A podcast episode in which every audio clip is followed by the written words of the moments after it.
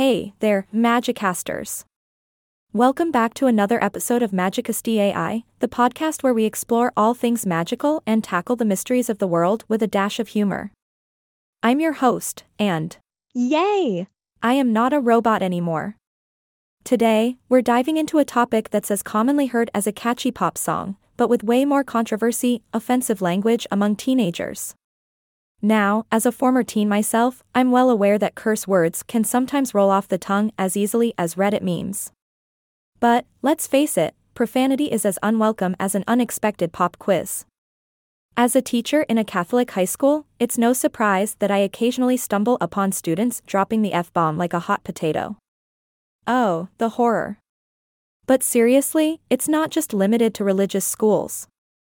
Swearing has become so normalized that even the most pious of teenagers might not realize they're evoking forbidden vocabulary. And trust me, that's more disturbing than finding out your favorite TV show got cancelled. While some might argue that a few choice expletives are harmless, I believe it's important to consider the impact our language has on others. As much as we're all part of a colorful metaphorical tapestry, no one likes a thread that's gone rogue and frayed at the edges. We should strive to be the shining threads that uplift and inspire. And yes, I'll admit it, I've occasionally let a word slip out that would make a sailor blush. But the point is, we need to be conscious of how our choice of words reflects on us and our communities. As the great philosopher, Beyonce, once said, if you like it, then you should put a filter on it. When dealing with this slippery slope of offensive language, as teachers, parents, and well meaning adults, we need to approach it creatively. Instead of simply scolding, let's encourage teenagers to think beyond the limits of explicit expressions. Let's introduce them to the magical world of creative alternatives.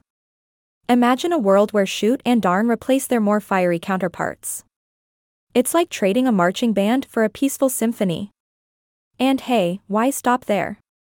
How about fiddlesticks, shut the front door, or the classic son of a businessman? It's like reimagining a Picasso painting with a touch of Picasso humor. So, in the grand quest to tame the foul beast that is offensive language, we must remember the wise words of Jesus himself. Thou shalt not drop F bombs.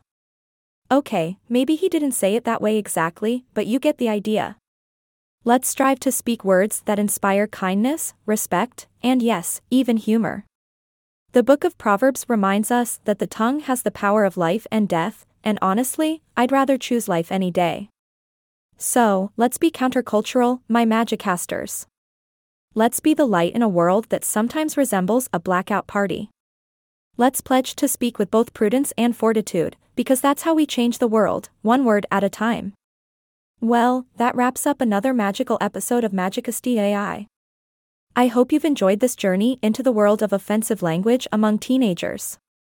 Remember, folks, we're here to enlighten, entertain, and maybe share a laugh or two. Until next time, keep your words sparkly and your magic alive. This is your host signing off from Magicasti AI.